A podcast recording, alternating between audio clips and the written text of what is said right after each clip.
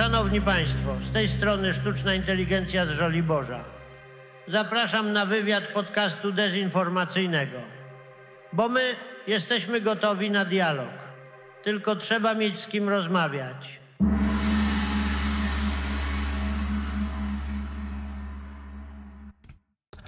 Witam, witam tutaj doniesienia z Putinowskiej Polski I piknik na skraju głupoty. i zapraszamy na kolejny odcinek podcastu dezinformacyjnego. Dzisiaj e, naszym gościem jest pan Adam Leszczyński, historyk, e, socjolog, profesor Uniwersytetu SWPS w Warszawie, autor licznych książek i publikacji, współzałożyciel portalu Okopres i e, rozmawiamy o tym, czy da się jeszcze naprawić, przywrócić jakiś system, który był przed pisem, teraz już po pisie.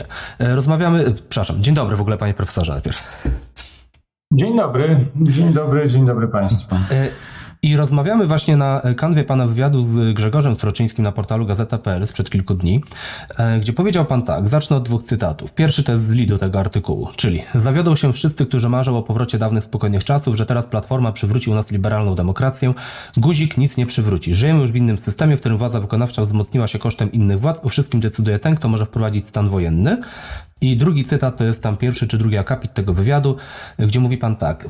System polityczny w Polsce zmienia się w coś nowego. Upadła proceduralna demokracja z trójpodziałem władz, którą sobie importowaliśmy z zachodu po 1989 roku. Nie naprawi jej już Tusk ani nikt inny. Ten system się zawalił pod naporem skrajnej polaryzacji, bo nie został zaprojektowany do sprawnego funkcjonowania w takich warunkach. On wytrzymuje konflikt polityczny tylko do pewnego punktu wrzenia, potem instytucje liberalnej demokracji stają się wydmuszkami. No i moje pierwsze pytanie czy jest rzeczywiście aż tak źle?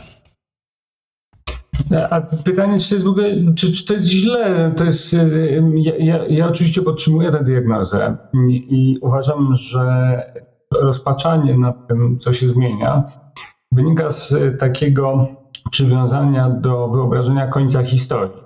I myślę, że do tego trzeba sięgnąć, bo najpierw myślę, powinniśmy porozmawiać o tym, dlaczego ludziom się wydaje, że system polityczny nie powinien się już zmieniać. I moim zdaniem ono się wzięło to jest historycznie coś nowego, taki pogląd, że, że osiągnęliśmy mm, absolutnie najdoskonalszy ustrój i już w zasadzie można tylko jakieś prawda, drobne śrubki tam przekręcać w jedną lub drugą stronę, ale w zasadzie niczego nie można w nim zmienić.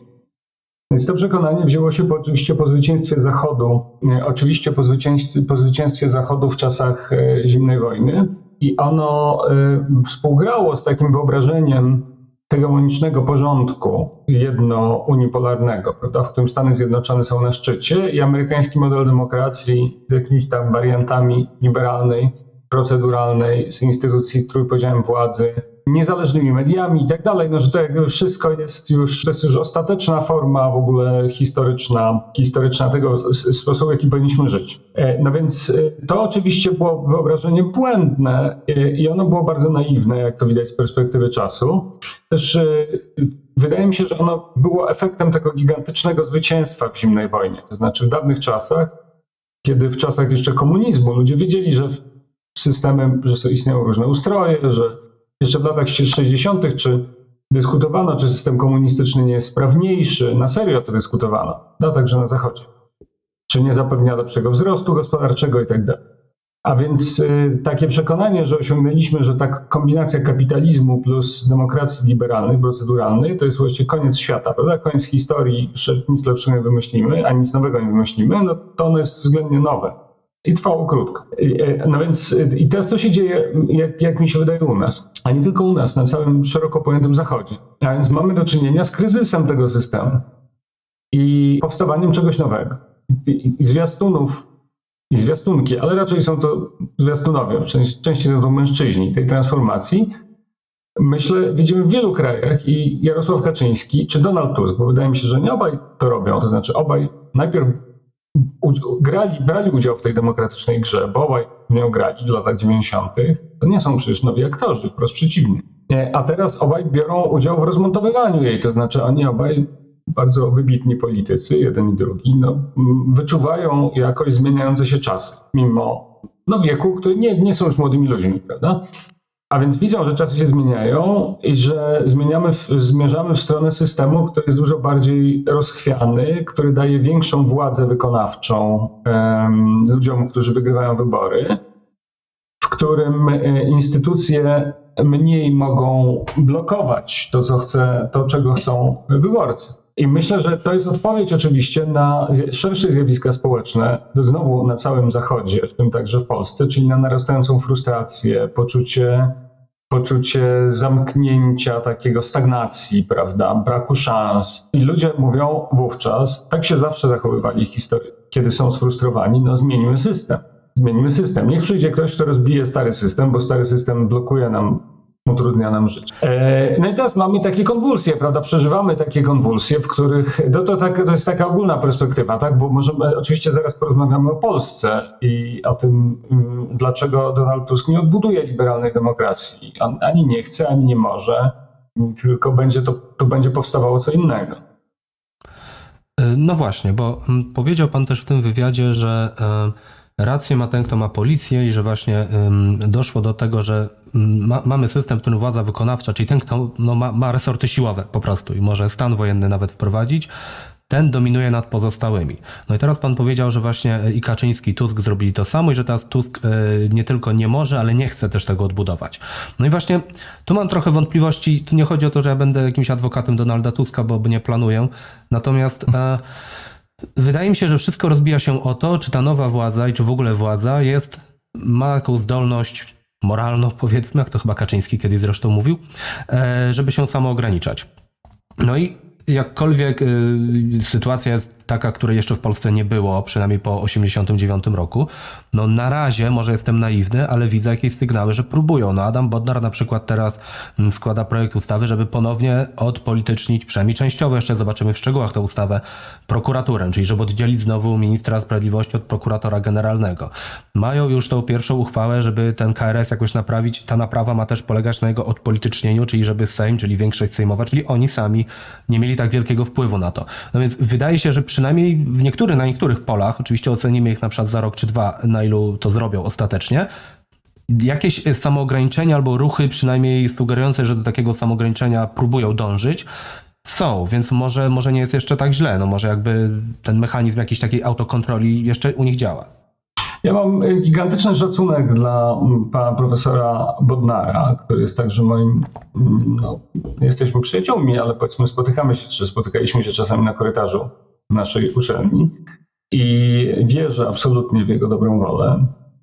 Natomiast pytanie jest, jakie są okoliczności? I teraz powiedział Pan, że ta ustawa zostanie odpoliczniona, zostanie złożona. Ja bym poczekał na jej efekty, to znaczy zobaczył, po pierwsze, że ona przejdzie, po drugie, jakie będą, kto realnie do tej nowej rady zostanie powołany, do tego nowego KRS. I czy druga strona będzie uznawała tą, tą nową, ten nowy KRS. Być może bardziej się opła będzie opłacało PiSowi powiedzieć, że nowy KRS jest nielegalny i wymienić go na swój, kiedy dojdzie do władzy ponownie. Mówię o tym dlatego, żeby pokazać, że polaryzacja i ten rozkład instytucji, o którym mówimy, mają głębsze podłoże, to znaczy one się opłacają głównym graczom.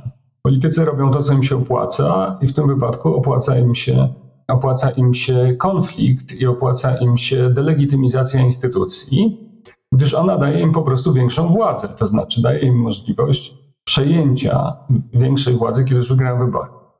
E, a wracając jeszcze, jedno wydaje mi się ważne, co trzeba powiedzieć o słowie odpolitycznienie. Otóż ono jest bardzo ryzykowne. Ludzie zwykle uważają, politycy, politycy, polityczki, często uważają za odpolitycznione te instytucje, którymi sami zarządzają. A więc argument prawicy, ponieważ ja rozmawiam dużo z ludźmi z prawicy, również teraz, e, przygotowując swoją książkę o polaryzacji, no to argument prawicy mówi, e, prawica mówi w skrócie coś takiego, że e, wy liberałowie mówicie o odpolitycznieniu, ale jeżeli mówicie o odpolitycznieniu, to oznacza, że naprawdę obsadzicie to swoimi ludźmi. Wtedy uważacie, że to jest odpolitycznione. Jak siedzą w tych instytucjach liberałowie, to dla was jest ok, w sensie to jest wtedy neutralne. A, a siedzą tam zwykle wasi ludzie, ponieważ wy, liberałowie, macie wielką przewagę w elitach opiniotwórczych. W związku z tym, jeżeli elity opiniotwórcze, w tym wypadku elity wymiaru sprawiedliwości, profesorowie, sędziowie i tak dalej, jeżeli oni wybiorą tych ludzi do KRS-u, no to wybiorą ludzi myślących tak samo jak oni.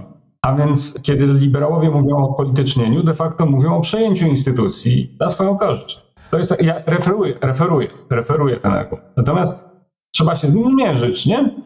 To znaczy zapytać, czy w ogóle jest, istnieje możliwość we współczesnym świecie istnienia niepolitycznych instytucji, takich, na które, które są w jakiś sposób, nie wiem, arbitrami. Nie jestem tego pewien. Wszystkie te instytucje są tak czy inaczej powoływane politycznie. Konstytucja też jest efektem politycznego kompromisu. Nawiasem mówiąc, Polacy nigdy nie słynęli z żadnego przywiązania do konstytucji. Mieliśmy ich 7 czy 8 czy 9, już nie pamiętam ile. I żadna z nich nie była jakoś przesadnie mm, otaczana przesadnym szacunkiem. A duża część w ogóle była narzucona. Tak? Pierwsze, pierwszą uważano za nielegalną, Konstytucję 3 maja. Drugą podyktował nam Napoleon w 1807 roku. Trzecią podyktował nam car w 1815. No i tak można wyliczać, prawda? Uchwalono później konstytucję marcową, to była konstytucja wolnej Rzeczpospolitej w 21 roku. I ta konstytucja też się wielu ludziom wówczas nie podobała i, i zresztą dość szybko została obalona przy kilka lat zaledwie ten ustrój funkcjonował. Potem mieliśmy konstytucję kwietniową, której także nie szanowano i która była narzucona przez dyktaturę, którą później uznano za nielegalną. Konstytucję w sensie uważano, uznano za nieobowiązującą, komuniści. Którzy z kolei nie szanowali żadnej z tych konstytucji, łącznie ze swoją, którą uchwalili w 1952 roku. A więc polska historia przywiązania do konstytucji była taka, że myśmy jej jakoś, myśmy tych reguł instytucjonalnych, i tu już mówię nie o tym, co się dzieje na świecie, ale o polskiej tradycji, myśmy przesadnie nigdy szacunku do tych wszystkich instytucji nie przywiązywali. Ja bym się chciał tutaj odnieść do tego y, argumentu y, prawicy, o której pan przed chwilą powiedział, że oni twierdzą, że kiedy liberałowie mówią o politycznianiu, to obsadzają swoimi ludźmi.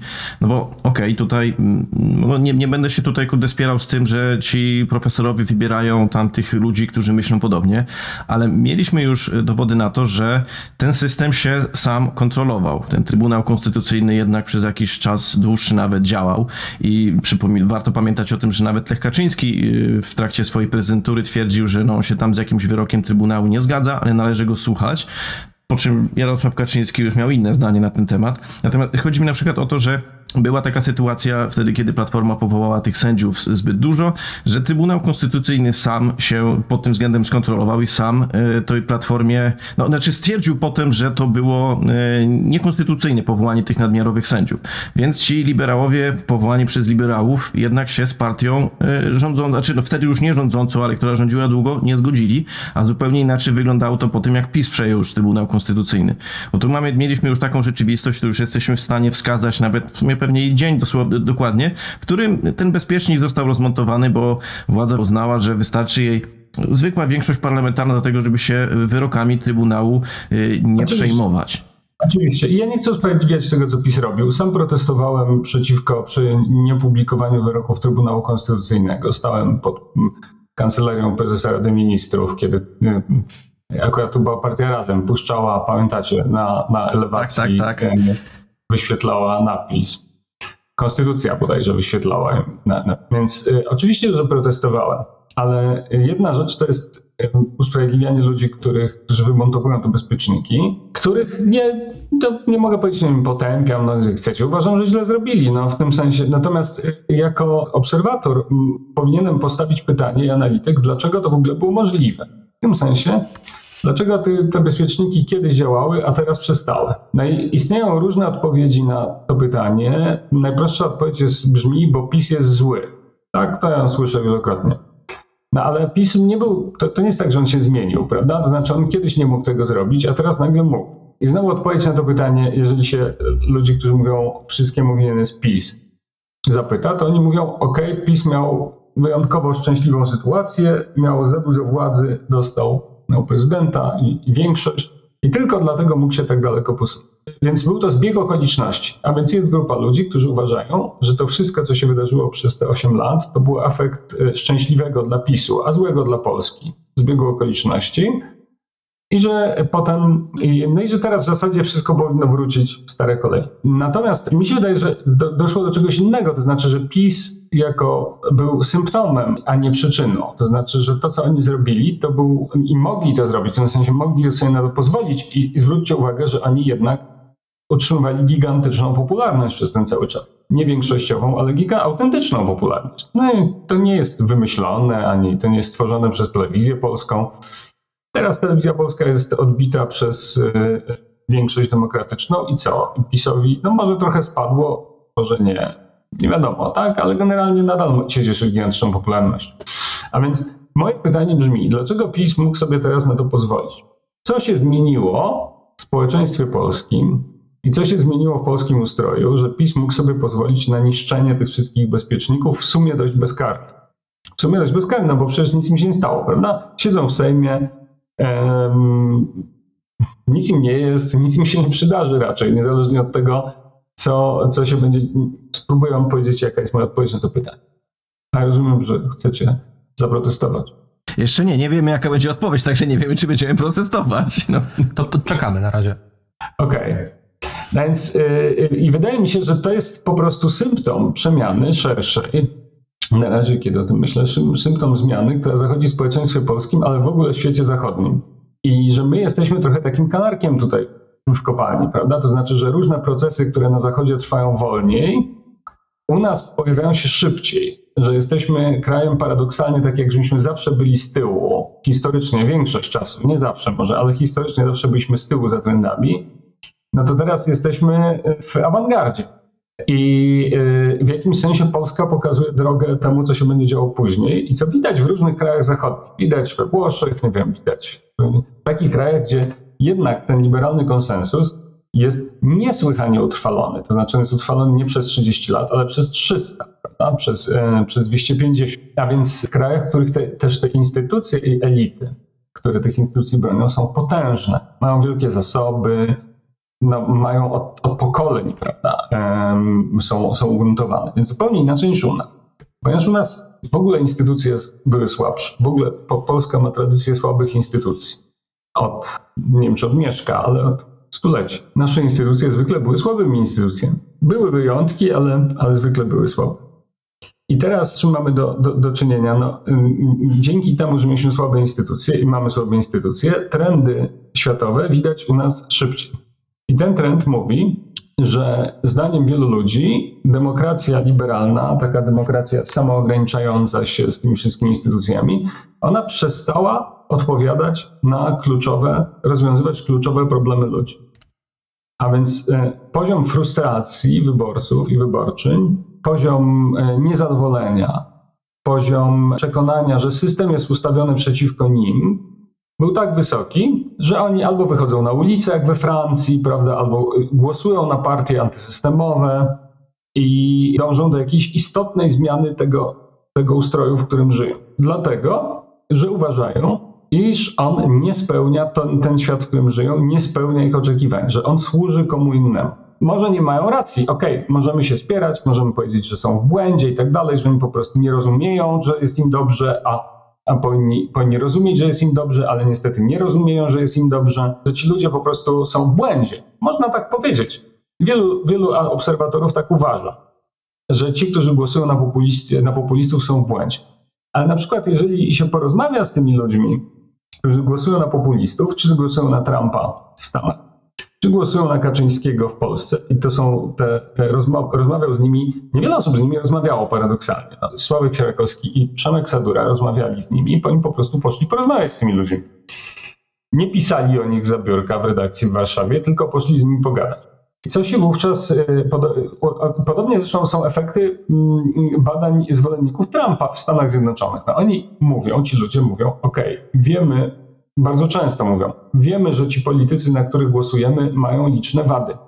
Że są skorumpowani, że, że czasami, że kradną, że są czasami brutalni, czasami są niemili i w ogóle ogólnie często to nie są fajni goście. Ale uważamy, że oni są nam potrzebni, dlatego że rozbiją ten świat, w którym żyjemy, a który nie spełnia naszych oczekiwań. A więc gdzieś u źródeł tego wszystkiego leży frustracja i poczucie, e, poczucie tego, że, że świat jest ustawiony przeciwko, przeciwko nam, w sensie przeciwko mnie, prawda? Że, że on mnie gdzieś blokuje. To ja mam takie pytanie, bo abstrahując od tego, na ile y, ludziom się słusznie wydaje, że jest im źle, a na ile niesłusznie, to zostawmy.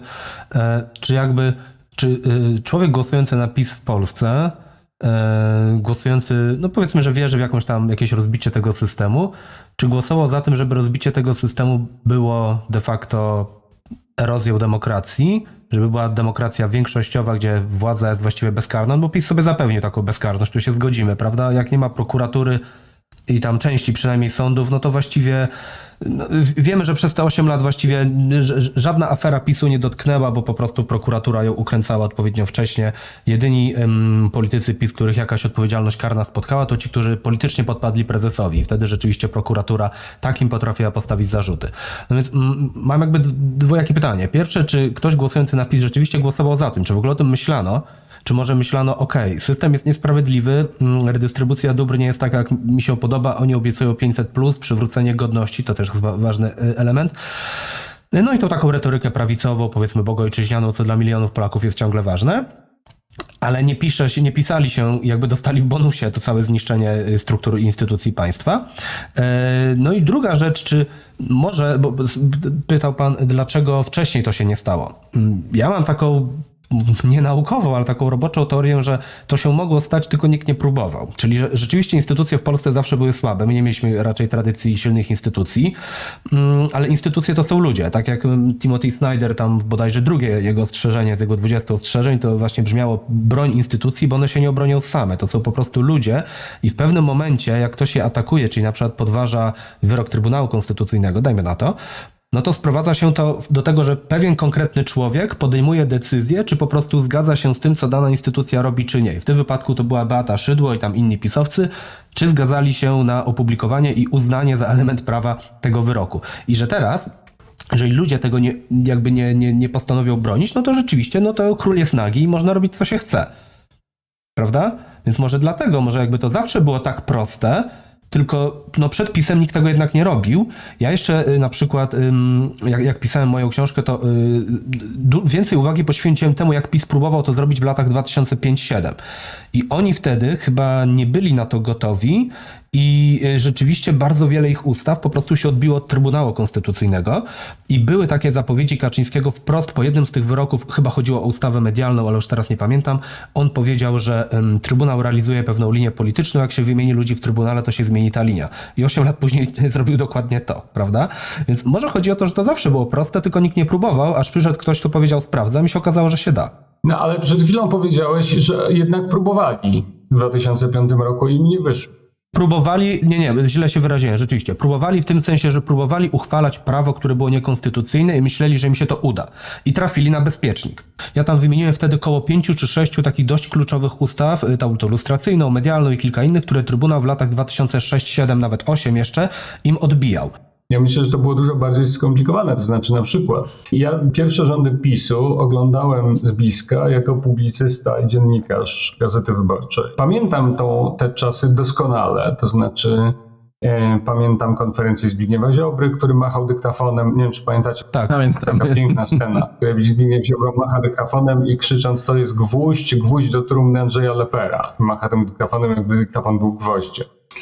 E, a więc y, myśmy oglądali te wszystkie rzeczy, pamiętam, oglądałem to w redakcji wtedy, będąc w newsroomie gazety. No i myśmy oczywiście byli na wojnie z PiSem, e, broniąc, broniąc dorobku, dorobku wolnej, demokratycznej Polski. I różnica istotna była taka, że gazeta była wtedy potężną instytucją. I też e, okres rządów pierwszego PiSu to były dla niej świetne czasy. Myśmy mieli rekordowe nakłady wtedy, potężne zasoby, wielkie zasięgi. W tym sensie jakby skala oddziaływania tego medium była absolutnie nieporównywalna z tym, co jest teraz, skala i zasoby. Dlaczego o tym mówię? Dlatego, żeby pokazać, że tutaj zmieniło się znacznie więcej rzeczy w Polsce niż to, że Kaczyński się czegoś nauczył. To znaczy, że zrozumiał po tej przegranej, że musi zacząć od sądownictwa, żeby go nie blokowało, prawda? Bo to jest coś, co ty powiedziałeś. Kaczyński coś nauczył się czegoś, bo to pewnie tak. Myślę, że tak, ludzie się uczą. No, on ewidentnie. On ewidentnie jest to bardzo elastyczny polityk. To nie musi być komplement, tak? Znaczy, nie chcę, żebyście odebrali to jako komplement, ale mamy tu do czynienia oczywiście niestety, możemy powiedzieć, niestety z wybitnym politykiem, no, który robi złe rzeczy często. I, i, I teraz mm, zmieniło się między innymi to, że zmienił się krajobraz medialny. A więc, że media tak zwane głównego nurtu, które były strażnikami tego porządku, są dzisiaj cieniem tego, co były, czym były kilkanaście lat temu. Cieniem. To jest jedna dziesiąta pewnie wpływów. Oraz mamy bardzo żywy, mm, często prowadzony w mediach społecznościowych, ale nie tylko, także w tradycyjnych mediach, powiedziałbym prawicowy ekosystem medialny. I oczywiście moi znajomi z prawicy e, cały czas narzekają, że są uciśnieni, że jest im źle, że cierpią i że e, jest biednie i że nie mają pieniędzy i tak dalej. Oni tak się czują pewnie. Ja nie, nie uważam, żeby tutaj oszukiwali. Oni tak, tak pewnie na serio myślą. Ale jednak e, różnica w ich potencjale, w tym potencjale internet, który okazał się gigantycznym i media społecznościowe takim mm, wehikułem zmian i, okazało się, że jednak bardzo wielu ludzi, którzy w latach 2005-2007 nie mieli albo mieli bardzo słaby głos w mediach tradycyjnych, nagle są potęgą w mediach społecznościowych, że mają gigantyczne zasięgi, a te media tradycyjne, które sprzyjały republice, że tak powiem, demokratycznej, no one giną, no, rozpadają się, zwalniają ludzi cały czas. Kilka dni temu przecież gazeta ogłosiła kolejną, już nie pamiętam którą, siódmą, ósmą falę zwolnień grupowych i tym razem mhm. zostanie zwolniona jedna czwarta zespołu, który i tak był już po jakimś absolutnym po prostu szkieletem w porównaniu z tym, z czasów, czasów, których ja go pamiętam, kiedy tam pracowałem. A więc różnica sił, sił się zmieniła, na przykład sił się zmienił. Tego oczywiście nie widać, albo widać to gorzej, jak się siedzi za, za biurkiem w redakcji gazety, albo jak się siedzi za biurkiem telewizji, bo tam stamtąd słabiej widać te zmiany. Ale na przykład ja uczę od wielu lat studentów dziennikarstwa już i widzę, w sensie pytam, co oni konsumują medialnie. Nie widzę też, to, to zlecam im pracę, artykuły do pisania i tak dalej. To jest element, element tego procesu. Widzę, co oni czytają, słuchają. No i oni w zasadzie nie korzystają z tych tradycyjnych mediów. To znaczy yy, o, o tygodniku polityka teraz naprawdę byłem wstrząśnięty, ponieważ ja jestem, ja nauczyłem się czytać tygodnik polityka jako nastolatek. Mój dziadek go zawsze kupował, czy czytałem u niego w gabinecie. I, co tydzień, prawda? Jeszcze pamiętam z lat 80., jak miałem naście lat, no ja się uczyłem prasy na, tygodniku Politykę, między innymi. Natomiast spośród 200 moich studentów wiedziało, czym jest tygodnik Polityka pewnie z 10 osób, a to są studenci dziennikarstwa. Ja nie mówię o czytaniu, ja mówię o tym, że oni wiedzieli, co to jest, a czytały go dwie się przyznały się, no może ktoś czyta i się nie przyznaje, nie wiem, ale, ale e, więc to, to mówię o tym, jakie dostałem odpowiedzi, więc tygodnik, no, a więc 1%, 1% ze studentów dziennikarstwa, takiej mojej próby prywatnej, 200 osób, oni oczywiście czytają i oglądają i słuchają bardzo dużo, słuchają podcastów na przykład, ale oni konsumują zupełnie inne rzeczy. No i potem e, e, rozmawiam z kolei z moimi przyjaciółmi z, z niegdyś dużych liberalnych mediów i oni mówią, mój Boże, dlaczego ludzie nas nie słuchają? No, nie słuchają was, ponieważ nie wiedzą o waszym istnieniu bardzo często, młodzi ludzie. To, to jest bardzo interesujące. Nie, jest o to, nie, nie o to chodzi, że oni odrzucają te media no, w sensie, że oni wiedzą o istnieniu Gazety Wyborczej, ale na przykład moi znajomi prawicowi tak mają, że wiedzą o znaczeniu gaz istnieniu Gazety Wyborczej, ale ją odrzucają. No, że nie chcą. Mówią, Michnik jest złym człowiekiem. To jest oczywiście nieprawda. ale są, są jakoś mają emocjonalny stosunek. Oni w ogóle nie mają do tego emocjonalnego stosunku, bo ich to kompletnie nie obchodzi. Oni nie mają z tym w ogóle kontaktu. Co jest znacznie gorsze w sumie z, dla, dla mediów. A więc a więc to się zmieniło, to znaczy szereg rzeczy, ale media są tylko jednym przykładem. Więc wydaje mi się, że szereg czynników, które powodują, że dzisiaj Szydło, Kaczyńskiemu, czy komu tam chcecie, było łatwiej te bezpieczniki wyciągać, natomiast nowej władzy, która jest ciekawszym dla mnie tematem rozmowa, rozmowy od starej, nie będzie opłacało się tych bezpieczników wkładać z powrotem. No jaki to ma sens? Jaki to ma sens, skoro i tak zostaną zdemontowane? To, to ja może pierwszy, bo do ostatniego pytania. Y, tu tak tylko szybko pytanie do ostatniego pytania. Jaki to ma sens? Y, okej, okay, rozumiem to, może im się to rzeczywiście nie opłacać, ale wydaje mi się, że to może być y, z ich strony takie rozumowanie krótkoterminowe. Czyli jednak, no okej, okay, żyje w jakiejś bańce na pewno, ale ten elektorat tej demokratycznej opozycji, w którym ja się przynajmniej obracam, praktycznie nie kojarzą nikogo, kto nie oczekiwałby tego, że oni to właśnie spróbują przynajmniej uzdrowić, przywrócić do takiego stanu, żeby to nie była taka ręczna kontrola. To znaczy, że wydaje mi się, że jeżeli właśnie oni teraz zaczną rozumować, że musimy to zrobić, bo nam się to opłaca, czyli przejąć to, złapać za, za pysk dokładnie tak samo jak PiS, to jest to gwarancja, że PiS za 4 lata wygra. I że jedyną gwarancją, że PiS nie wygra, bo nadzieją, że PiS nie wygra za 4 lata, a może i za 8 nawet, jest to, żeby właśnie to przywrócić do takiego ładu, nie być tacy jak oni, gdzieś tam na boku ich oczywiście rozliczyć, bo to jednak musi się stać, bo po prostu popełniano przestępstwa i to by wypadało kogoś tam ukarać chociaż, e, ale właśnie spróbować chociaż przywrócić, może, nie tyle przywrócić do stanu z roku 15, tylko nawet ulepszyć. E, Ja ostatnio wysłałem panu ten taki mój jakby projekt takiej tabelki, którą zrobiłem, gdzie właśnie próbuję tak trochę mi to chaotycznie wyszło na razie, ale to będzie jeszcze poprawiane, e, pokazać, co jest do naprawienia po PiSie, a co było do naprawienia już wcześniej i wypadałoby robić te dwie rzeczy równocześnie. Ale chodzi mi o to, że niekoniecznie musi im się to opłacać. Jeżeli mają odpowiednio dużo rozumu i potrafią spojrzeć długoterminowo, mogą dojść do racjonalnej konkluzji, że bardziej im się opłaca tego nie robić i właśnie spróbować przywrócić coś, co z braku lepszego słowa nazwę normalizacją. Normalnością, chciałem powiedzieć. No dobrze, ale jak ty to sobie wyobrażasz? To znaczy, e, co się właściwie musi wydarzyć? Weźmy, e, właściwie dlaczego miałoby się to wydarzyć? PiS wymontował, PiS wymontował te wszystkie bezpieczniki. Zniszczył sądy, zniszczył wiarygodność trybunałów najwyższych. I teraz to dla każdej władzy, która przyjdzie, będzie to wygodne. No, no właśnie, no właśnie, czyli jeżeli oni nic z tym nie zrobią, to po nich przyjdzie PiS i zrobi to jeszcze bardziej. Teraz już jakby chyba nikt nie ma wątpliwości co do tego. Albo ktoś inny. Ktoś inny, tak. No niekoniecznie może się inaczej nazywać. Będzie bez prezesa. Kaczyńskiego pewnie, który Tak. ma już swoje lata. Mm, Życzę mu zresztą jak najlepiej, prawda? To znaczy, żeby mm, owocnie na emeryturze czas spędzał, mu życzę.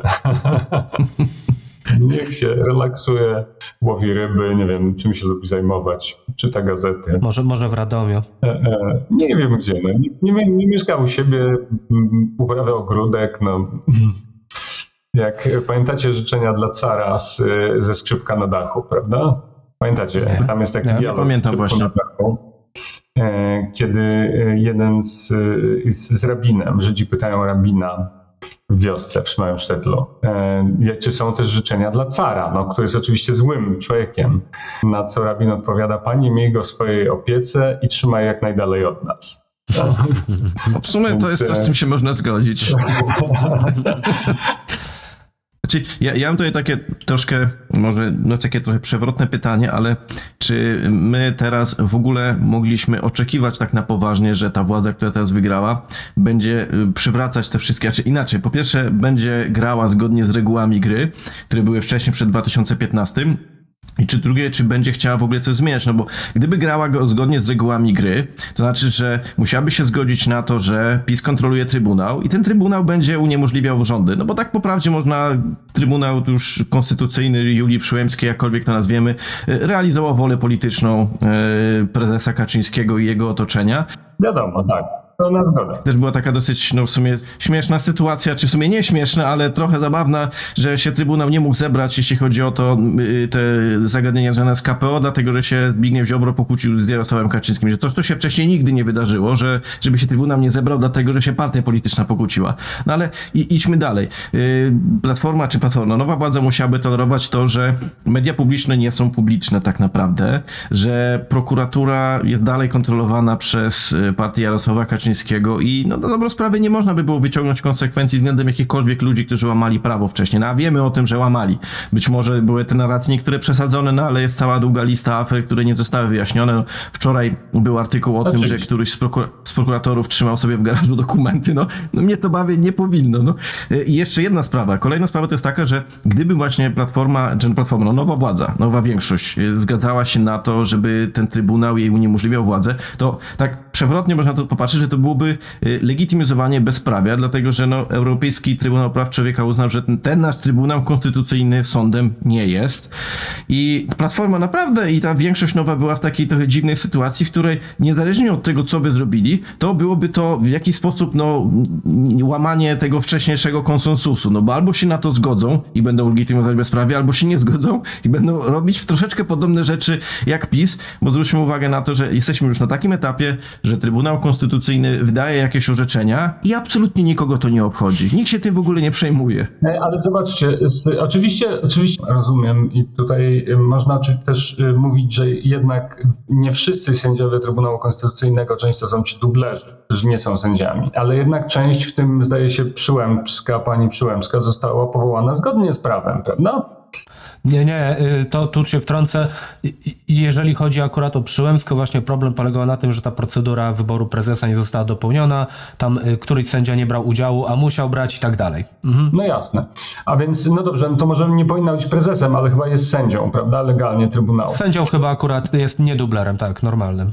No więc y, to jest oczywiście, to jest oczywiście trudne i ja nie zazdroszczę rządzącym tej, tej sytuacji. Pytanie jest, jest takie, którym momencie mówimy, OK, funkcjonujemy z powrotem wewnątrz normalnych reguł. A więc w którym momencie kończymy zarządzanie w stylu stanu wyjątkowego? W którym momencie mówimy, czy, czy to jest tak, że, możesz, że można w którymś momencie powiedzieć stop, od dzisiaj, wcześniej to myśmy nie szanowali wyroków Trybunału, ale od, nie wiem, 1 grudnia 2024 szanujemy wyroki Trybunału.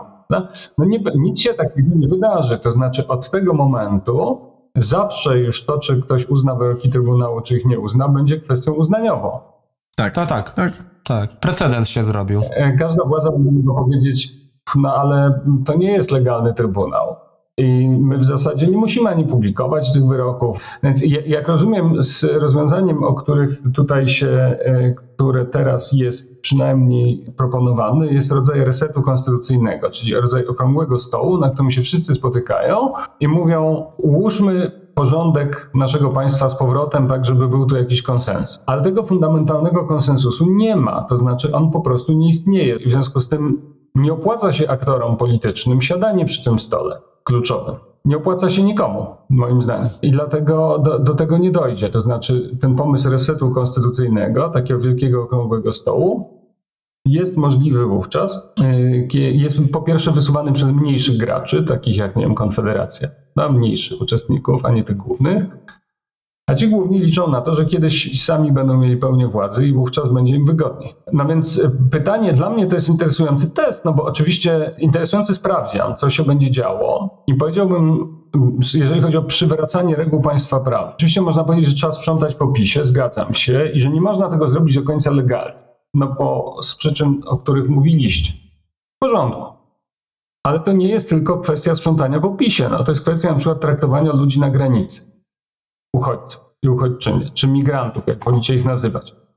No i, i teraz zobaczcie, co się dzieje, bo to jest akurat sprawa, która dla mnie jest takim trochę papierkiem lakmusowym podejścia do praworządności, dlatego że dotyczy ludzi bezbronnych. To znaczy takich, których dotyczy ludzi, którzy też no nic nie mogą zrobić, prawda? Są obcymi jeszcze w dodatku. Obcymi nieuprzywilejowanymi, bo obcymi z jakichś krajów, z którymi się niespecjalnie nasze państwo liczy zazwyczaj. Więc i teraz jak się ich traktuje na granicy? I czy, czy reguły, które myśmy sami przyjęli, to nie jest tak, że Polsce ktoś narzucił te konwencje międzynarodowe, myśmy je sami podpisali, prawda? I, i te regulacje prawne, które obowiązują w Polsce i były łamane przez pushbacki, czyli wypychania tych ludzi za granicę, no one też były konwencjami, które myśmy podpisali sami. Znowu nikt nas nie zmusił. Yy, I teraz co robił PiS wiemy, tak? Znaczy jak PiS traktował tych ludzi na granicy, ilu ich tam zginęło, jakie działy się straszne sceny.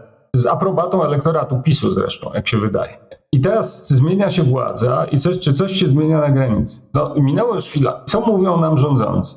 Rządzący po pierwsze czy rządzący na przykład próbują podjąć jakieś działania prawne wobec tych strażników granicznych, którzy łamali prawo? Nie próbują. Nic na to nie wskazuje. Czy próbują zmienić traktowanie tych ludzi na granicy? Znowu nic na to nie wskazuje. Mówią tylko o tym ustami wiceministra Duszczyka, naukowca zresztą wziętego z Akademii Specjalisty od Migracji.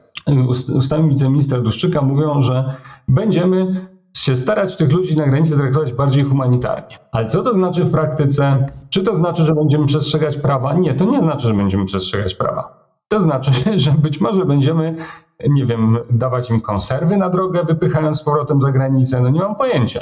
Żartuję sobie trochę, to jest smutny żart, ale chciałem powiedzieć, że humanitarne traktowanie może oznaczać bardzo różne rzeczy w ustach bardzo różnych ludzi. Można też powiedzieć, że jeżeli ich nie zabijemy, to ich traktujemy humanitarnie, prawda? I to jest pytanie o przywracanie reguł państwa prawa dla mnie w dużym stopniu. Taki właśnie sygnał, że mamy do czynienia z ludźmi bezbronnymi, mamy do czynienia z ludźmi. Co więcej, myślę, że bardzo wiele Polek i Polaków popiera e, wypychanie tych uchodźców za granicę i niehumanitarne ich traktowanie, więc politycy mają motywację, aby tego nie robić. No więc pytanie o przestrzeganie, i tu wraca pytanie o przestrzeganie reguł państwa prawa. Czy my ich będziemy przestrzegać, czy ich nie będziemy przestrzegać i czy w ogóle to będzie dla nas problem, że ich nie przestrzegamy, prawda? W sensie, czy w ogóle będziemy o tym mówić w kategorii problemu. Nie wydaje mi się, aby to się wydarzało aby się, się działo. Ten temat teraz praktycznie nie istnieje medialnie. On tam się czasami coś się pojawia, ale. Ciekawe dlaczego, prawda? Ciekawe. Co się stało? Ja myślę, jakkolwiek jestem, y, mam, mam jakąś tam nadzieję, że oni jakąś tam praworządność rządy prawa przywrócą, to w kwestii granicy tu się zgadzam. Podejrzewam, że nic się nie stanie. I że po prostu się o tym zapomni. Dobrze, w kwestii zabijania ludzi na komisariat, w kwestii zabijania już nie uchodźców, ale polskich Polaków na komisariat. Czy myślicie, że tam się coś istotnie zmieni? Ale czy to, co się, czy jakby y, trzeba by zobaczyć, czy w ogóle zapisu było jakoś znacząco gorzej niż było wcześniej, bo przecież takie przypadki bywały od zawsze na komisariatach, nie? Oczywiście, ale zwróćcie uwagę, że y, nagłaśniane były te, które się działy za czasów PiSu prawda? Znaczy, nie wiem, czy to jest dobry przykład, bo to jest dosłownie kwestia jakichś wewnętrznych procedur policyjnych. Y, jakby wychodzę z założenia, że generalnie tego typu procedury zmierzają ku lepszemu i że jest jakby taki naturalny trend, być może się mylę.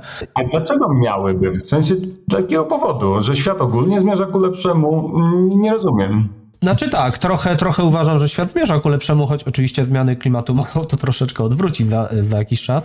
E, ale nie, no zasadniczo tak, tak, tak uważam. E, z, z, jakiego powodu? Myślę, że z takiego, że jak mamy jakąś instytucję, weźmy na to policję i mamy jakiś system kontroli, niech to będzie nawet medialnej, tak, to prędzej czy później, gdy do jakiejś patologii dochodzi zostają nagłaśniane, to jakaś jednak presja na polityków, żeby coś z tym zrobić się pojawia. Jeżeli tego nie zrobi ten rząd, być może zrobi to następny, nawet gdyby to miał być PiS znowu. Bo pewne rzeczy politykom się opłaca robić jednak mimo wszystko jesteśmy państwem, gdzie y, nawet jak ta demokracja erodowała, to jednak nawet PiS y, musi się liczyć ze zdaniem własnych wyborców, prawda? Więc gdyby teraz na przykład były 4 lata nowych rządów i powiedzmy, że strasznie dużo ludzi zginie na komisariatach w niewyjaśnionych okolicznościach, będzie to bardzo medialnie nagłośnione, oczywiście głównie przez media PiSu, to tym bardziej, gdyby PiS miał nawet wrócić do władzy, będzie, była, będzie presja, żeby coś z tym zrobił. I być może zrobi. Tak? Więc jeżeli teraz przez 8 lat było wiele dziwnych wypadków, że ktoś zginął na komisariacie, podkreślam, ja nie wiem, czy ich było więcej niż wcześniej, czy mniej, nie widziałem żadnych statystyk na ten temat, ale załóżmy, że było więcej, że rzeczywiście za tego PiSu doszło do jakiegoś pogorszenia i my o tym w mediach dużo mówiliśmy, w naszych tych niepisowskich mediach, to teraz stwarza to pewną formę presji, nawet przez tą rozmowę, którą my tu prowadzimy, na, na nową koalicję, żeby coś z tym zrobić. I uważam, że nawet jak za tym razem to nie zadziała, to być może zadziała za następnym i w dłuższej perspektywie, nie wiem, 20 lat, ten problem prawdopodobnie zostanie znacząco ograniczony. Tak jak w ogóle jakby przemocy jest coraz mniej. Wracając, wracając do. To był przykład, tylko ja, chodzi mi o ilustrację zjawiska. To znaczy, że przestrzeganie reguł ono się przestało opłacać głównym aktorom. I dlatego ich nie przestrzegają, a też nie ma kary, w tym sensie nie ma żadnej, żadnej instytucji ani wyborcy nagradzają ich za łamanie tych reguł. Zwróćcie uwagę, w jaki sposób wyborcy PiSu cieszyli się z, z wielu sytuacji, w których PiS łamał te reguły. Zwróćcie uwagę, jak teraz wyborcy Koalicji Demokratycznej, liczni, nie wszyscy, ale liczni, ja jestem wyborcą i na przykład nie cieszę się, Mm, ale e, liczni wyborcy Koalicji Demokratycznej uważają, że PiS trzeba pogonić wszelkimi możliwymi metodami.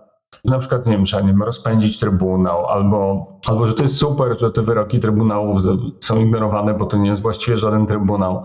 A więc e, duża część wyborców i wyborczyń nagradza polityków za łamanie reguł. No i teraz, skoro oni są, politycy są nagradzani za łamanie reguł, a nie mają żadnej oczywistej korzyści w tym, że, że je przestrzegają, to dlaczego mieliby to robić w przyszłości?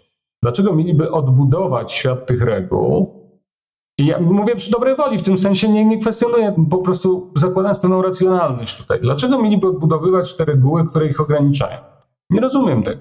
To ja chyba mam odpowiedź, wydaje mi się, że racjonalną, bo rzeczywiście nawet jeśli założymy, że wszyscy są cynikami i tam nie wierzą w żadne wartości i rozmawiamy tylko na płaszczyźnie racjonalnej. Weźmy prokuraturę, tak? Na przykład. Jeden z przykładów. Czyli mieliśmy prokuraturę zapisu całkowicie podporządkowaną rządowi. No i, no i teraz, Oczywiście. jeżeli oni by to zachowali, to oznaczałoby to, że owszem, teraz przez powiedzmy 4 albo 8 lat mieliby całkowicie prokuraturę pod swoją kontrolą, ale za 4 czy 8 lat jakby przyszedł nowy rząd PiS, nie PiS, jakiś post PiS, w ogóle jeszcze ktoś inny, to ten ktoś użyłby tego przeciwko nim. Jakby wydaje mi się, że ten konsensus polegający na tym, że pewne instytucje są odpolitycznione, pomijając tę rozmowę o tym, co to znaczy odpolitycznione, którą mieliśmy na początku, ale odpolitycznione to znaczy, że nie są pod bezpośrednim wpływem polityków, którzy się zmieniają co 4 lata, e, że ten konsensus polegał właśnie na tym, że wszyscy rozumieli, że na dłuższą metę to się opłaca wszystkim. Ja na przykład pamiętam, jak chodziłem na pierwsze protesty, chyba KOD organizował, związane z przejęciem mediów przez PiS, gdzieś tam na przełomie 15-16 roku. I wtedy właśnie postulaty, chyba właśnie to KOD, były dokładnie takie. Oni mówili tym, wtedy właśnie zatrudnianym tym wszystkim Ziemkiewiczom, Sakiewiczom i tak dalej, słuchajcie, to prawo, które PiS teraz wprowadza, uderzy dokładnie w was. No bo jeżeli pozwalacie ministrowi po prostu kompletnie przeorać telewizję polską, to znaczy, że się zmieni kiedyś minister będzie z innego rządu i on zaorze was. No i co? I przyszedł inny minister i ich zaorał dokładnie tak, jak im powiedziano 8 lat temu. Więc jeżeli ci, ale jeżeli ci mają choć trochę więcej rozumu, jeżeli, jeżeli ci mają choć trochę więcej rozumu, a wierzę, że jednak mają, to powinni rozumieć, że y, oddanie samoograniczenie swojej władzy, oddanie tego odpolitycznienia pewnych instytucji zagwarantuje także im, że nikt ich później nie wykorzysta przeciwko nim. Wejdę ci od razu w słowo, bo y, tutaj, no jeżeli byśmy mówili o tym, że PiS wygra za 4 lata, to PiS będzie robił dokładnie to samo. Nawet bardziej. Albo gorzej, gorzej, myślę, że gorzej. Także oni i tak z powrotem przejmą prokuraturę po to, żeby właśnie ścigać tych wszystkich innych już w tym momencie, czy za prawdziwe, czy za jakieś wyimaginowane y, te przewiny. Ja bym jeszcze inną kwestię chciał poruszyć. Czy w ogóle jest możliwość naprawienia tego, przywrócenia jakiegoś porządku prawnego, no bo nawet gdyby się zebrali, ci wszyscy te partie, zabierają się, jest ten okrągły stół, oni piszą nową konstytucję, to, to tak, my już wiemy wszyscy, że to jest kwestia uznaniowa, że i tak nic nas nie zabezpiecza przed tym, że ktoś potem wygra i nawet tą y, szeroki konsensus, niechby siadł PiS, Platforma, Trzecia Droga, wszyscy siadają, stalają, to i tak potem nic nas przed tym nie zabezpiecza, bo ktoś może powiedzieć, że on się z tym nie zgadza, bo on tam akurat nie, nie był reprezentowany i czy w ogóle, nie wiem, jest jakaś szansa na to, że to się kiedyś poprawi, czy już tak będziemy mieli właśnie z górki? Zobaczcie, no, były okresy stabilności całkiem długie. I wydaje mi się, że one są możliwe wówczas, kiedy jest konsensus społeczny, to znaczy, że politycy reprezentują niedoskonały sposób, ale że generalnie oni robią to, na co mają przyzwolenie ze strony swoich swojej grupy, swojego zaplecza. I oczywiście nowa konstytucja, pewnie, albo jakiś taki reset konstytucyjny, gdyby był możliwy, mi się wydaje niemożliwy, ale może jestem w błędzie, mam, mam nadzieję, że jestem. No to on jakby miał szerokie poparcie różnych grup istotnych aktorów, to wtedy byłby trwały. To znaczy instytucje, i to wydaje mi się to oczywistością, no, instytucje istnieją, nie istnieją same próżni, tylko one istnieją wyłącznie wówczas, kiedy istotni aktorzy społeczni są zainteresowani ich trwaniem. A więc nic nie obroni konstytucji, jeżeli nikt jej nie popiera. No, w tym sensie, jeżeli nikt nie chce za nią walczyć ani jej bronić, no to można mieć dowolną konstytucję i ona będzie, nie będzie warta papieru, na którym została spisana. Sama w sobie nie ma siły społecznej, politycznej. A więc wydaje mi się, że taki reset konstytucyjny byłby symbolicznym punktem wyjścia, w którym mówimy: OK, umawiamy się, my wszyscy, a przynajmniej prawie wszyscy, większość przytłaczająca, umawiamy się na jakiś rodzaj nowego ładu w naszym kraju. I umawiamy się, że będziemy respektować jego reguły, graniczne reguły. No, można różne rzeczy zrobić, a pewnych rzeczy się nie robi. No, przejmuje się prokuratury na przykład.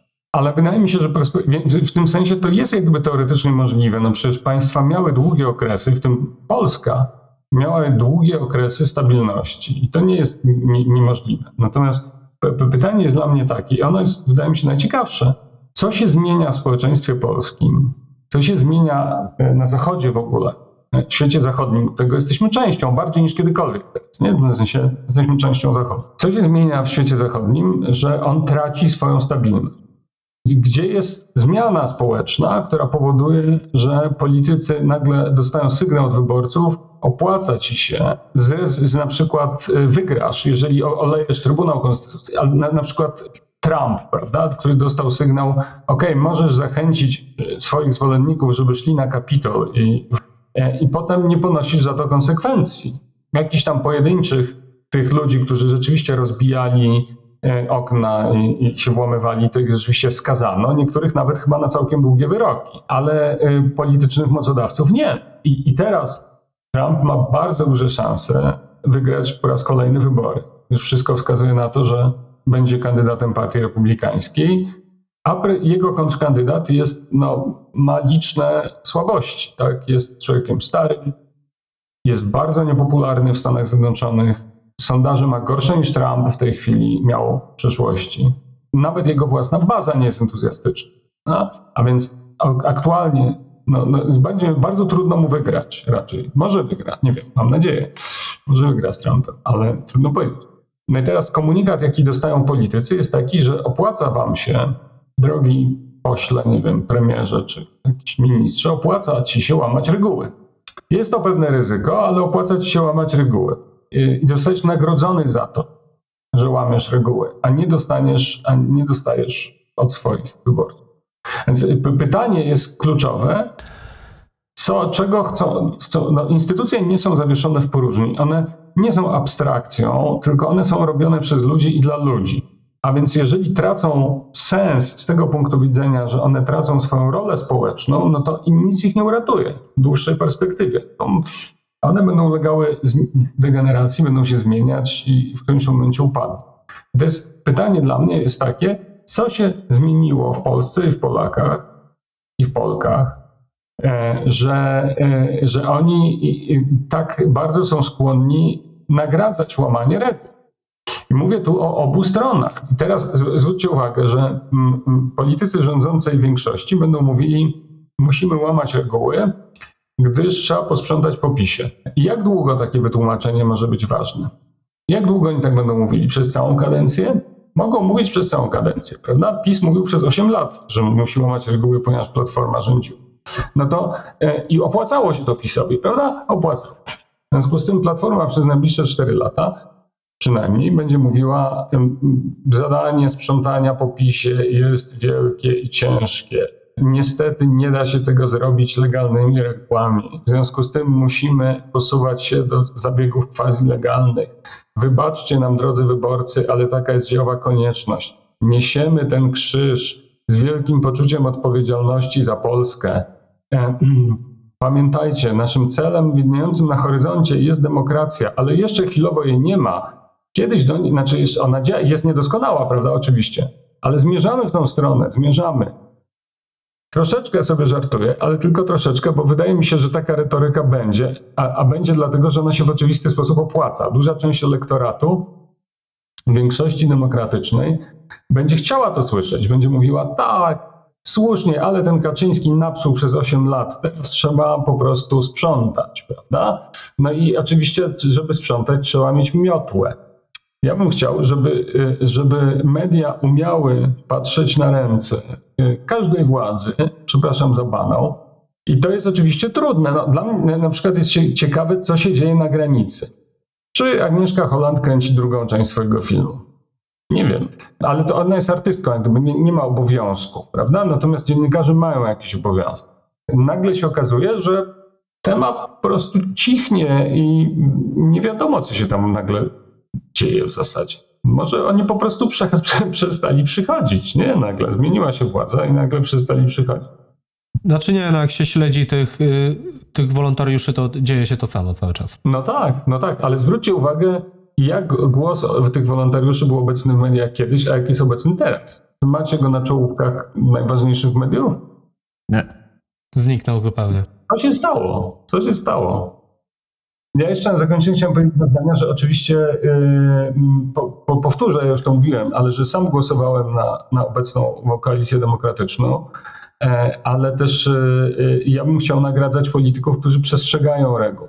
A wydaje mi się, że świat jest w tej chwili tak skonstruowany, że raczej nagradza ich załamanie reguł i to nie dotyczy tylko Kaczyńskiego, tylko po prostu taka jest logika sytuacji w tej chwili.